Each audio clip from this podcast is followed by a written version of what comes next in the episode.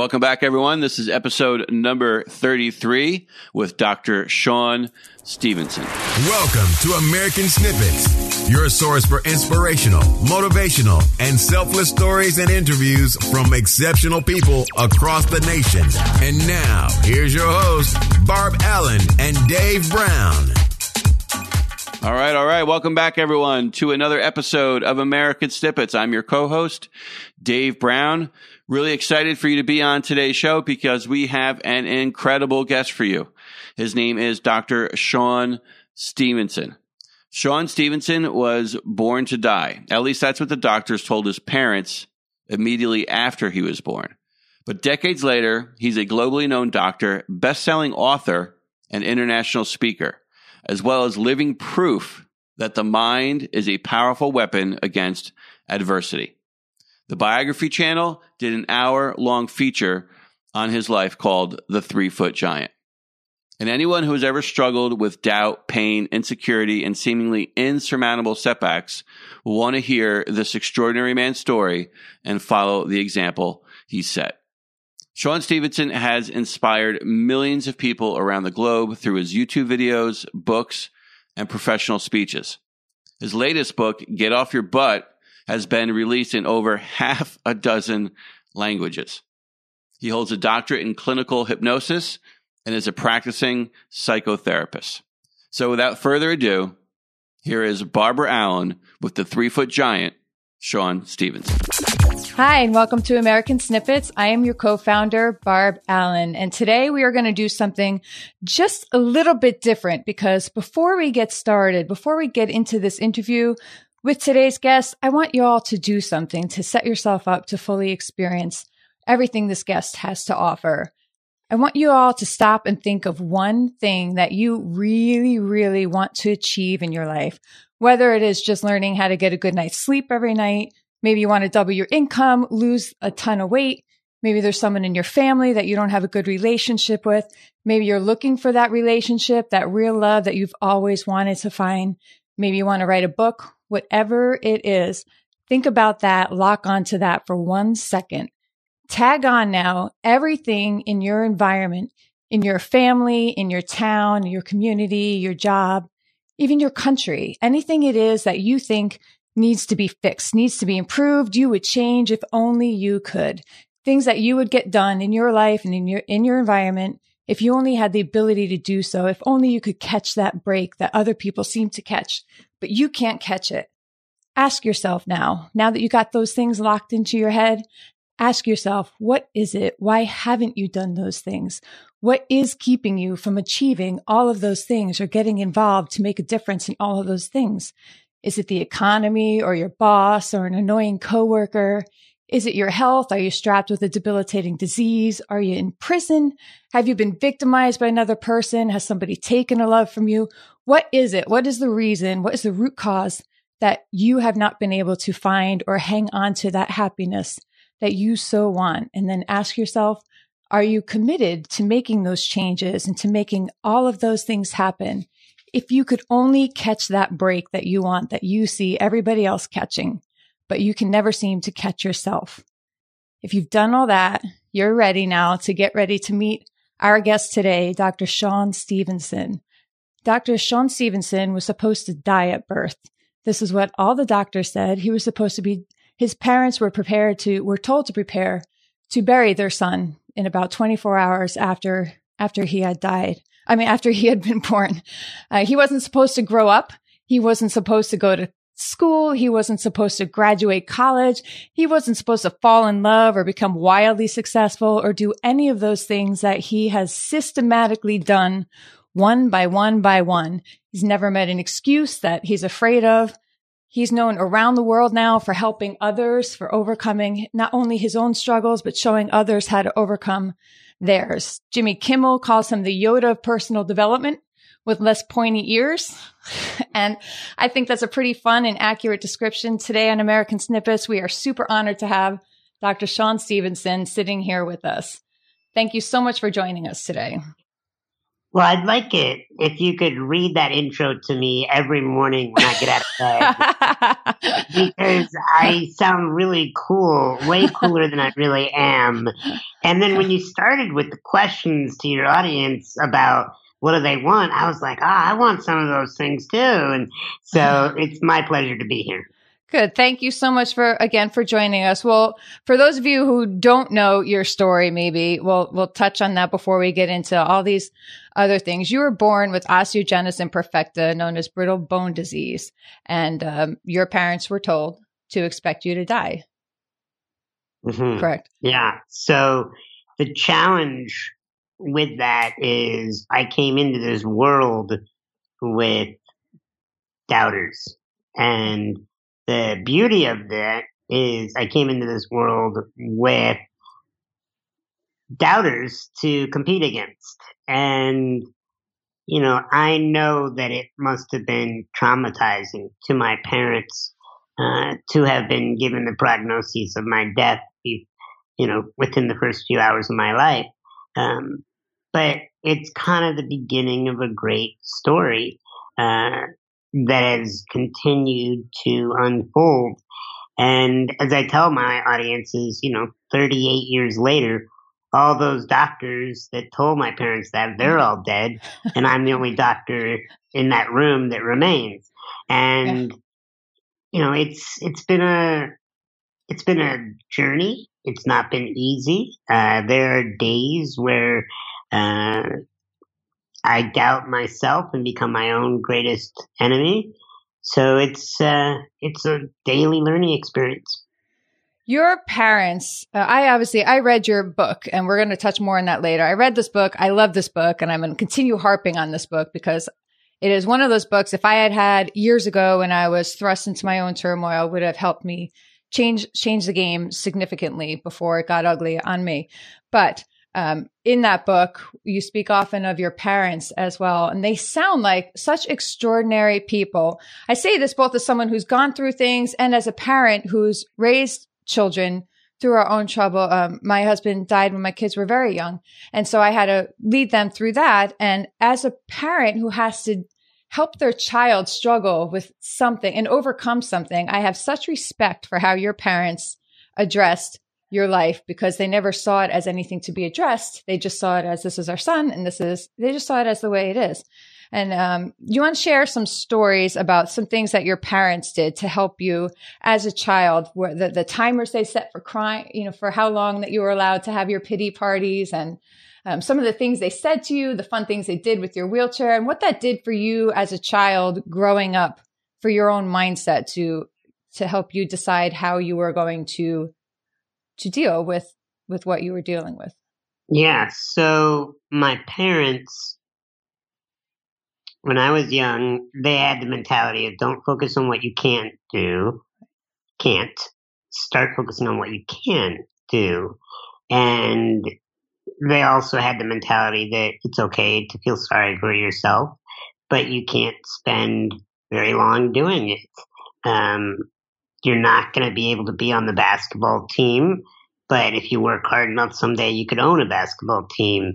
Uh, they built floats around my wheelchair so that I had cool costumes. Like uh, I was a tractor one year, I was a bulldozer one year, I was a race car, I was a coffin, I was, uh, you know, the just the list goes on and on. And um, you know, there's there's no doubt that I had a very painful childhood, but it it's not something I look back on in in like horror. It's like you know we we dealt with it. We dealt the best we could with it, and you know there's there's something that goes into life uh, when your imprinting years are presented with really good role models. And, uh, you know, I, I became a therapist later in life and I must say, the most heartbreaking thing I have to deal with with my clients is seeing the damage done from parents who were not equipped well to raise children. And of course, I believe in my core that everybody does the best they can with the resources they have. But some people just don't have many resources. And if you grew up and you were neglected and abused, that it doesn't have to hold you down for the rest of your life, but it certainly is going to make your road more challenging than those that do not have that. So what do you tell your clients then who come to you and and have had that gap in their childhood, have, you know, from birth yeah. through their into their adult life, they're still dealing as an adult with everything that was done to them as a child? Well, to use a I'm not a religious man. I was raised religious, but to use a Christianity term, uh, it doesn't matter whether you're a Christian or not, uh, to understand this metaphor, but it's like everybody has their own cross to bear, right? And some people, the challenge that they carry is they were raised by parents that were not present or loving or or prepared to handle children. Some people were born with physical disabilities. Some people were injured later um, when they were growing up. Some people got abused by a teacher, or mm, you know, we all go through life uh, with our own challenges, and no one comes out unscathed. I've never met a person, even those that feel like, oh, I had a decent childhood. If you peel back the layers, they had some form of trauma in some way. It may not be comparable to other people's traumas, but I found that pain is pain is pain. When you're cut from the high school basketball team and you made it your whole life's purpose to make the team, right. that is heartbreaking to the child. If you are beaten as a child by your stepdad, that is heartbreaking. You you can get into this you know, boxing match, if you will, of like, oh, well, this one had it worse. But emotions are emotions are emotions. If you don't know anything else, that's the most pain you've ever been exposed to. That was a lot of pain. Um, and the challenge we get into as a society is when we say, well, my pain was worse than yours. Yes. So, so like, is losing a child more painful to a woman than a woman who is sexually assaulted? is losing a job and not being able to afford your family's, you know, daily income and keeping them around, is that as challenging as coming down with a disease? Like when we get into that game of which one's worse or I have it worse, we. You know, um, I deal with that a lot, and I had dealt with that. I had I had to learn all of those things the hard way. Um, in the world of those who are in grief, there's often a lot of comparison. And this is one of the key things that can divide some families whose pain is worse, who's suffering worse. So that is such a such a strong point that we like to ram home and I'm so glad you said that because a lot of the people who do message us and reach out to us struggle with that very issue. And you touched upon something I want to just circle back to very quickly about well you said teachers but uh, you know that was it was in a different light but I want to ask you quickly about teachers who came to your house because I know I have a family of teachers. My husband was also a teacher. My sisters are a teacher, you know, a, a lot. I'm very involved or I know of that that life. And what is it about a teacher? What is the difference a teacher can make in a child's life?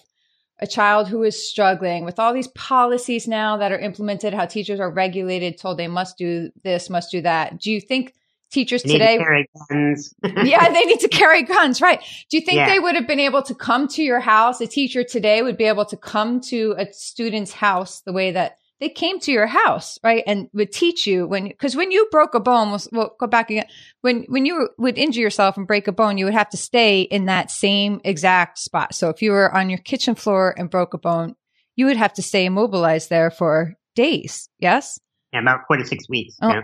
oh my goodness I, I unbelievable, unbelievable uh, how you all came through that. And your teachers would come to the house and teach you right there on the floor. Mm-hmm. What does, mm-hmm. I mean, that's extraordinary. Can you imagine a teacher today doing that or being able, not that they wouldn't even want to, but could they? Well, these teachers came on their own time. Yeah. They didn't come during the school time. So there was that of their own kindness. Um, and you know, I can't say whether or not they could have done that today because I don't know. Um, but I can tell you that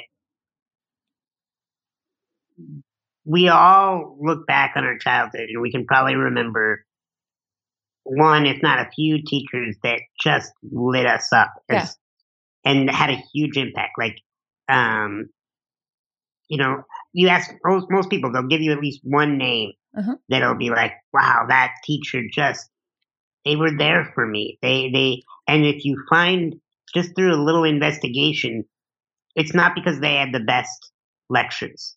It's not because they were, they gave the easiest homework. It's not because, uh, they gave you the best grades. The ones that you remember that had the huge impact were the ones that you felt cared about you personally. Yes. And cared more about your well-being than your education even. And that is the heart of an amazing teacher. You know, my sister is a, is an elementary teacher herself and you know, I I know that even though I reach millions of people a year through online videos, that the way she's reaching those same I don't know, couple hundred students in her school, uh, it's it's just as important. Yes, it's it's just as important because those children, you know, those kids' lives are are being formed in the imprinting years, and students oftentimes spend more time with their teachers than their own parents. Yes. And so they're getting constant exposure to these adults. And if those adults can pass on really great attitudes and viewpoints and and teach them about patience and all of those important values through just day to day classes, it has a massive impact in that student's life. And looking back on my childhood, you know, I my disability was very polarizing to my teachers um, because either the teachers didn't know how to handle it because you got to remember when I was going through school, um, the ADA hadn't been passed yet, the Americans with Disabilities mm-hmm. Act. Uh, you know, I was the first kid in my school in a wheelchair ever, wow. and so they they didn't know quite how to handle. It. You know, mainstreaming wasn't a word, inclusion wasn't a word uh, back then in in education. And so when I came into the world and then I went off to school, either teachers were like, "We're going to figure it out. We're just going to make it work," and he's a student just like anybody else. And then there were the teachers that freaked out and didn't know how to handle me or didn't want to work with me. Literally, one teacher said to my parents, "Wouldn't Sean feel better with his own kind?" Oh my and, gosh! And and they're like, what? His own kind. And I don't think that that teacher was some kind of bigot or a mean person. I just think they were uneducated about how to deal with somebody with wow. a disability. I think they didn't have the experience, and so they got scared themselves. Wow, that's I can't imagine as a as a parent even if a teacher came to me and said that about my kid, and I don't know how? My parents were used to it. I know they, the the nurses told my mom, you know, you should dry up your mother's milk because who would want to nurse a child like that? Oh yeah. my goodness! Um, your so parents they, they, got used to it. They, and I um, guess so. Nothing. You know, I still deal with ignorant racism, not racism, ignorant disabilityism, if you will, um, discrimination. And unlike, say, like racism or sexism, where there's a lot of like like anger and hate there. Yeah. When people discriminate against somebody with a disability, there's oftentimes just a, it's often a case of ignorance. It's it's they've never been exposed to it. They're uncomfortable. Uh, that doesn't make it right. It's just if you can learn how to educate people, and you know, when I roll into somebody's life, my mentality is they may never have known somebody three feet tall in a wheelchair. And so it's my yeah. responsibility, in, in my view, to make the experience enjoyable and also teach them what's important and, and how to interact with somebody with a disability. I feel like I'm an educator myself every day that I, I come into the mainstream world that's not used to somebody with disability. And that is something that is just repeated in, in every in your interviews and your book even one of the favorite quotes of yours I found? Because your book, by the way, if somebody ever just wanted to make a calendar of quotes, I mean, just your book, like, does it? It's full of, but they're genuine too. Um, you say, I'm not in the business of babysitting victims. You know, I'm here to teach people how to become victors, something to that effect, right? I love that quote for everything that it says and for your stance on pity being a drug, you know, it's one of the most debilitating drugs. I think if there's one message that you manage to resonate with in people over and over and over again, I think that's the most important message that you have and you convey it in such a way that people are able to grasp it because you don't come at them. This is a gift of yours. You don't come at people with anger or um, self righteousness or any of well, that. People people don't realize why I don't do that. I don't do that because I'm some morally high evolved being. I, I don't do that because that doesn't work. Right. but you've just, taught yourself that you've learned that and you have right. that discipline and you have that capacity and you're you you have found a way to be at peace with that um where it's it doesn't a daily get process, you. Yeah. It's a daily process because I think it's easy for somebody to listen to this program right now on the other end of this microphone, there's somebody listening with headphones or speakers. Yeah. And they're like, oh gosh, I'd love to have Sean's view of the world. I'd love to be that confident, that positive, that happy. And what they're not tuning into then is the reality of the fact that I have to practice everything I'm teaching daily. Yes. And that's why I teach it. I tell people if I didn't do what I what I'm doing on this planet, I would be riddled with my insecurities. I would be a complete anxious, fearful, judgmental, frustrated human. And that's why I teach this is because I need to hear this day in and day out. Day like even when people quote my own books, I'm like, oh, crap, I needed to hear that this morning, you know. And it's like just be, just because you know something intellectually doesn't mean you don't need it conditioned daily. Yeah, it is a choice you have to make every single day. It is a discipline and you have to, and the more often you make that choice, that's how you develop it into a habit. But the habit is still vulnerable to. And I pay the consequences. I pay yeah. the same consequences that you do when I don't apply these lessons. Mm-hmm. You know, I, I can slip in, I have, and, and I'm guaranteed for the rest of my life, I will have moments where I will slip into depression or upset or anger. You know, you can't extract the negative emotions from a human being. It's a part of the experience. It's what gives us the contrast and the color to our lives. However, we have to learn to be emotionally responsible. That's what I think we need to work with kids. That's what I think we need to work with adults on is look, I will interact with you. I will do, I will be extremely patient with you if you are emotionally responsible. The moment you say, I made you feel something, we're done. Because that is the only thing you have full control over. You don't have control over most things in life, but you do have control over what you are going to do with your emotions. And once again, this is something I wish you could come and speak to some of the groups that I'm involved. It's one thing when, um, you know, when, when I will say it to my children or, you know, a bunch of our friends get around and talk, but when you hear it from an outside person who has proven that time and again, it's very powerful. I mean, you went and spoke, you did a TEDx at a prison, correct? Yeah. What was, uh, it seemed like because I watched I watched that you know TED is something uh, I love as well. And, and so it was a good combo. But I watched that when you spoke at Ironwood prison and the reception that you got from your audience was that um were were you nervous at all about that about going in there? Were you nervous about them maybe not accepting that message or not wanting to hear yeah, it? that, that was not the first prison I had spoken to. Okay and so I had spoken to other prisons that I did not get that reception. Um, now, granted, you know, I had spoken to the previous prison maybe 10 years earlier. Um, so I had grown up a lot. I was more comfortable with myself. I was more comfortable on stage. I was more comfortable with my material. You know, it's when you're a speaker, so much of how your message is received is based on the presence that you bring when you're on stage. If you're timid and hoping and crossing your fingers that they'll like you, it's not going to usually go well. If you say, look, I am here to love you and bring a message and you're going to do what you want with it, that's a totally different space mm-hmm. to be in.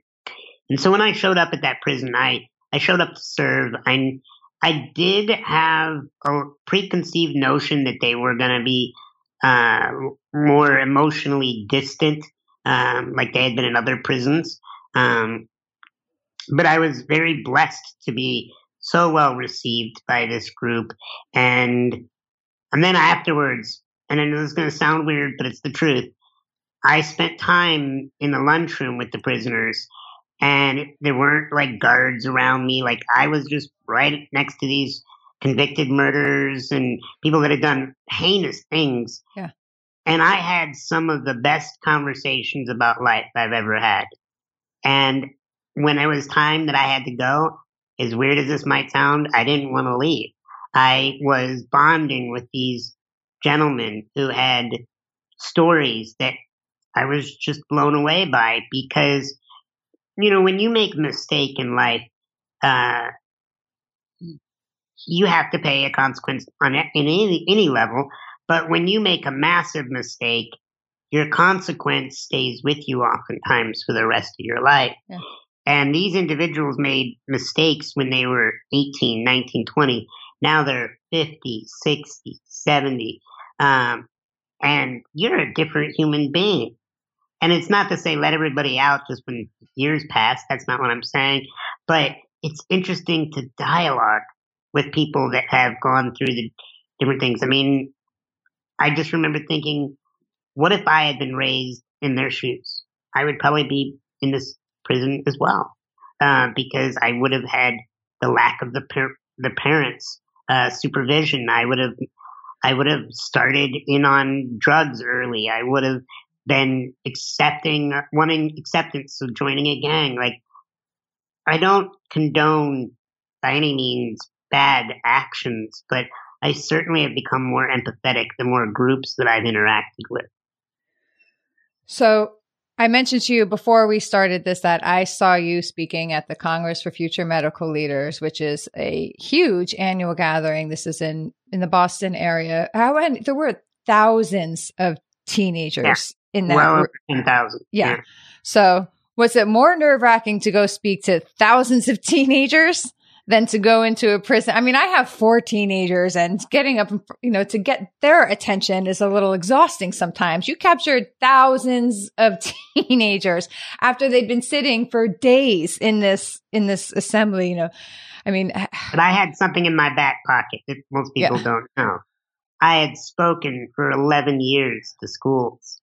And so yeah. I knew that if I was loving and goofy and honest, I, would have them in the palm of my hand. Um, yeah. Whereas most adults that were to take that stage, they don't have those years right. of, of, of experience. You know, I actually would rather speak to 10,000 teenagers than 20 CEO executives that are overwhelmed and, uh, you know, stuck on their on their smartphone, not paying attention to me. Uh, and I and I've done both groups. Um, you know, I I think that kids still have such a appreciation for the imagination that when a guy like me comes out on stage and becomes animated and goofy and real with them, they they follow suit. They have a fun time with me. So it was effortless to speak to those 10,000. And I, I've done it a few years now. I'm coming back again next year. And it is, it's seriously one of my favorite talks on my calendar every year. Awesome. We will be there too. So now I, now I know Gets a gets to look forward to that as well. Um, so I'm going to ask you a different kind of question just because it's interesting to to see what you what your answer here is going to be. If you could pick somebody that you haven't met, because you have met a lot of people, by the way. I mean, you have met um, Bill Clinton. You've worked on Capitol Hill. You've met Tony Robbins is your mentor who wrote the foreword for you. But you have met all sorts of people in all walks of life. But if there is somebody you haven't met that you could dial up the universe and meet today, who would it be? Why? Who would you bring to that meeting? Living or dead? Living. Okay. Living, um, I've really enjoyed watching the career of Will Smith. Um, I've seen his work ethic and uh, I love his body of work, the movies, the music, the television. I mean, he's he's not human. Like he's really not. like the number of things, the number of things that he's gone gone to number one on is, you know, most people spend their whole lives and never even get that close in one area, and he's done it in multiple. So I'd love to just sit with him and, you know, laugh and talk and get to know him. That's been on my list for years. Um, and you know, I'm a I'm a big fan of comedy, and I just love to get in a room with some of the best comics today and just talk about life and uh, share funny stories with them. I adore human beings, whether they uh, they're in prison or they're world famous or they're world famous in prison. I mean, human beings are incredible. I when I meet somebody, I don't meet somebody like most meet people. When I meet them, I know I'm going to learn instantly things from them. I'm either going to learn what to do, what not to do, or both. That's it. So when I meet, I, you know, just this year, I met with an individual who is hated publicly around the world. And I met with him for an hour, uh, and spent time getting to know him. And, you know, I can see why people hate him. Uh, but I was still fascinated about like, wow, okay, this is not the behaviors that I want to a- ever amplify in my life. Um, this is why lots of people feel hurt by this individual. Um, and I learned. I I didn't have the judgment of I would never meet with that person. No, I'm like, hey, let's let's get to know this individual. I've never met them, and I, I always encourage my audience. I say, you have no problem hating someone you've never met, but it feels weird to you if I tell you to love somebody you've never met. And what's what's jacked up about that? I mean, I I don't need to know the listener on the other end of this program right now to love them. I can love them without needing a reason because they're a human being. They've endured things that I couldn't imagine. They they've achieved things I'll never achieve. Every human being has fascinated me on this planet. So here at American Snippets, we focus on uh, Americans in general. We're we're working to to reignite some of the optimism and the positive unification in this country in light of how it seems so divided in the past few years. We often focus on the military. That is our community. I'm the surviving spouse of a soldier um, who died uh, in Iraq. And so much of the community I work in is military and families, and we've gotten involved involved with them. So we try to well, tie. Once, once somebody's in the military, the whole family's in the yes, military. Yes, so that's true. Thank you for your service. we try to tie in a message to our military, our law enforcement, our first responder uh, on our on our shows. And one of the messages that I try to convey is that the best way Americans, that you don't have to go out and start an organization or deploy yourself or serve in uniform. There are so many ways you can serve the country or serve your community and even help our troops simply by living full lives that where you reach your potential and you show gratitude and maximize all the gifts we have in this country because other people serve the way that they do. So, but a lot of our troops come home and struggle to readjust to acclimate back into the civilian world.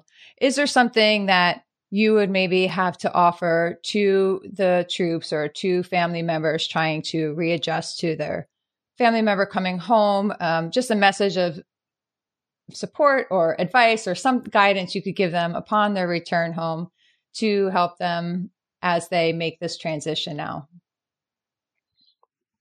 Well, you know, there's a few parts to that question. Like, what would I say to a family member versus somebody who actually right. served? You know, there'd be a little different advice for each. Um, first of all, I I'd want to make it clear that I have no clue what that feels like. Um, and there's something interesting that happens when you're honest about not knowing what something feels like. That actually makes somebody feel more welcomed and safe. Yes. Um, because when you try to act like, oh, you know, I had 200 broken bones. I know what trauma is. Therefore, I know what it's like to have a, you know, a bomb go off next to me. No, they're worlds apart. Right. Uh, but as I said earlier, pain is pain is pain. So while I don't know what that's like, I do know what it feels like to be scared. Yes. I do know what it feels like to have pain, physical pain. I do know what it feels like to go into a room and feel like no one is like you. You know, I mean, I know that from the soldiers that I've worked with, you know, they are, they're taught things and they're, they're, they're exposed to things that the general populace could never even understand. Um, and then when they have to mingle in society and keep down that part that was encouraged when they were Right. serving, that's very, very difficult. Um, and I can't imagine what that must feel like, but I can, I can honor the fact that that's not an easy road. Um, you know, there, from what I've heard, sometimes it's easier for a soldier to be in battle than to be at home. Yes. Uh, because in battle, they get to do what they are trained to do. They get to be in as much control as they feel they can be in. Um, and you also can very much become addicted to the adrenaline rush. And then when you go back and your adrenaline is like nowhere near as peaked, it's, it's very tempting to want to sabotage your life so that it can be chaotic again where you can be at peace. There are some people that are only at peace when they're in chaos. Um, and so my response to them is I have no idea what you're going through, but I do know it's not easy. And my my first piece of advice would be don't try to do it alone. Uh, whenever we try to navigate emotions and memories that are haunting by ourselves because we don't want to scare somebody, we don't want to make somebody feel awkward around us, and so therefore we try to do it all on our own. That can be a very dangerous, slippery slope. So don't do this alone. Get help. Talk to people who have actually gone through similar scenarios that can relate to you. There is nothing, there is no defeat or weakness to asking for support. And I think that also can be a challenge because if you know you're in this high level position of like you know life or death and and you always want to look like you have it all under control and then you come home and you got to ask for help that feels weak. Uh, but it's not. It's actually it, there's more strength in being vulnerable than there is hiding what you're going through. Um, and so definitely don't do this alone uh, also what i would say is and again, I can't compare what it's like 100%, but I'll do the best I can with what I know is I can't roll into a room of people that are not disabled and act like, ugh, you all don't know what it's like to have a disability. You all have it good. And then play that game like I have a worse hand Right. and therefore you all need to tr- treat me extra special and appreciate what I've gone through. That, atti- that attitude and energy will cause me to lose friends. And if you come back from being in a war or being a soldier and you come back and you think, I served all of you and, you know, you have no idea what it's like to be in the military and have life or death things, you know, you soccer moms are complaining, blah, blah, blah. You're going to push away your humanity. You're going to push away people that actually would like to love you and take care of you and comfort you and care for you.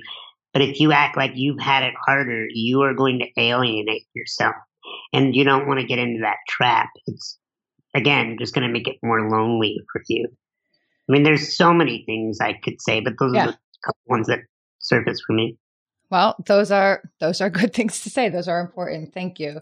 Um, as we wrap this up, I'm going to ask you to tell people where they can find out more about you, reach out to you, listen into your own podcast. um, maybe get some more information on it, what it is you do and who you are and see where you're speaking next? Sure.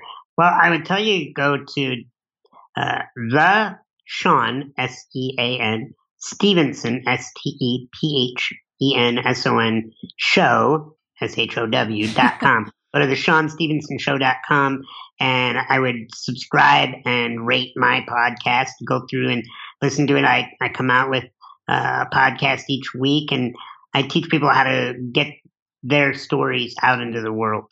Um, and I believe everybody has a story. So maybe you never become a, a professional speaker, uh, but however, you have a story. And if you can get in touch with your story and be able to share your story, you're going to be able to help and heal people. Awesome. Thank you so much again for taking the time to to be with us. We are really excited to share your story. It's fun. It's always fun to tell, you know, your own story, but I get just as much if not more enjoyment of telling other people's stories because for the same reason, you know, power and proximity, it helps me um, in my own path to learn from to learn from people like you. So thank you so much. Well, you're quite welcome. Thank you for doing what you're doing. America certainly needs a ton of inspiration and great strategies. And, uh, you know, I appreciate what you're doing on this planet as well. Thanks. All right, guys and gals, that wraps up another episode of American Snippets. This is your co host again, Dave Brown. Wanted to thank you for joining us on today's show. Sean Stephenson is an incredible human being and definitely a giant of a man. Uh, Barbara asked you uh, before, earlier uh, in the episode, on what you wanted to achieve or what you haven't, uh, what you could contribute to society if you could, uh, how your life would be different if only you could catch a break or be someone else or go down a different path.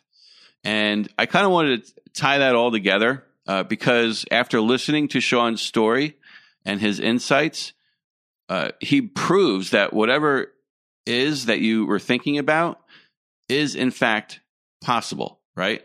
I actually just shot a, a, short little video about this on Instagram uh, yesterday in terms of uh, choose who you want to be, right? It's not about self discovery. It's not about being lucky. It's not about finding yourself. It's about deciding, deciding who you want to be, and then start taking the actions necessary to create that kind of life, right? Sean did exactly that. He didn't drown himself in sorrow about, you know, his condition or what he was struggling with. He sought out people who could help him. He decided who he wanted to be and he became that person. He became a motivational speaker. He became a best-selling author. He's inspired millions of people just by simply deciding that he wanted his life to be incredible, right? That he wanted to be a giant of a man. Again, if Sean can do it, you can do it. He showed you what's possible. So just decide what kind of person you want to be, who you want to be, and go out there and achieve what you want to achieve. Decide how you want to contribute to society and go out there and take the actions necessary to do those things. As Sean would say, get off your butt. All right. So I'll leave you with that. Once again, Barbara always puts together an amazing article uh, featured piece on our guest, and you can catch that one at americansnippets.com forward slash 033. We'll have a bunch of links there and information on Sean and how you can reach out to him, follow him, um, and uh, pick up his book, so on and so forth. So again, americansnippets.com forward slash 033. Follow us on Instagram, Facebook, social media at American Snippets. And that wraps up today's show. Again, this is American Snippets. We are living, defending, and promoting the American dream. Now go out there and show the world how exceptional you really are. See you next time.